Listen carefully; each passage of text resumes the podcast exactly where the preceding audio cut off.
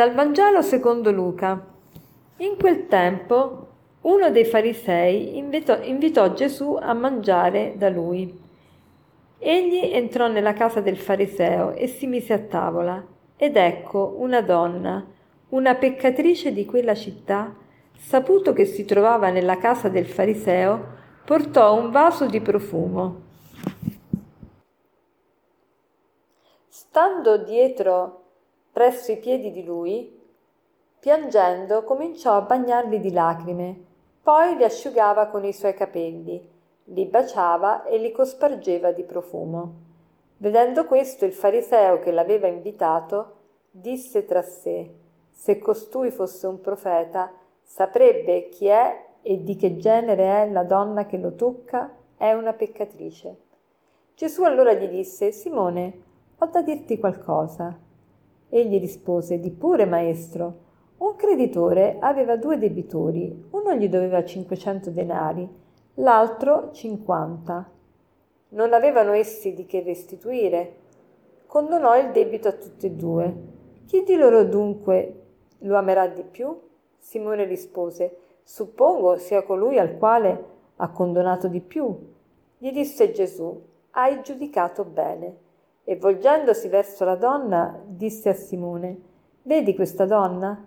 Sono entrato in casa tua e tu non mi hai dato l'acqua per i piedi.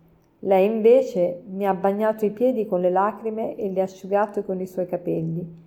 Tu non mi hai dato un bacio. Lei invece, qua, da quando sono entrato, non ha cessato di baciarmi i piedi.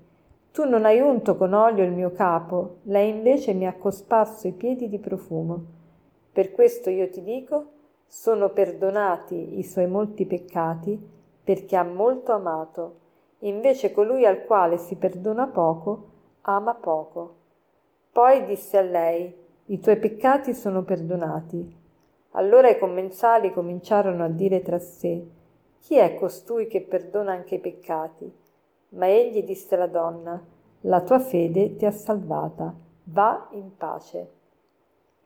Questo brano è molto bello, questo brano del Vangelo, e ci dice una verità molto importante, quanto la nostra vita deve essere animata dalla passione per vivere, la passione in tutto quello che facciamo.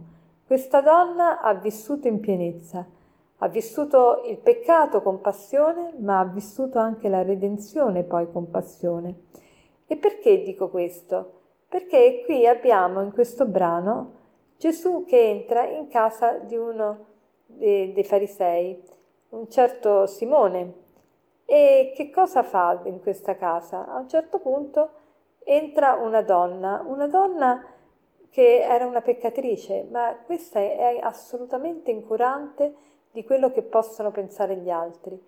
Questa donna va dritta a Gesù e inizia a cospargere di lacrime i piedi di Gesù bagn- e a asciugarli con i suoi capelli e a ungerli e, e, a, e, a, e a spargere un unguento profumato molto costoso. Ecco quello che fa questa donna.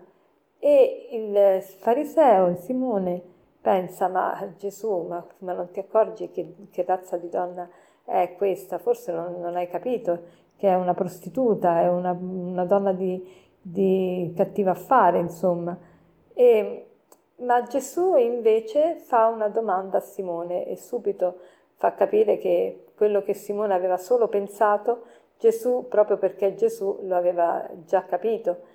E quindi dice a Simone, Simone, secondo te se ci sono due debitori che devono un debito, uno un debito più piccolo, l'altro un debito più grande, a un loro creditore, e, e secondo te quale amerà di più?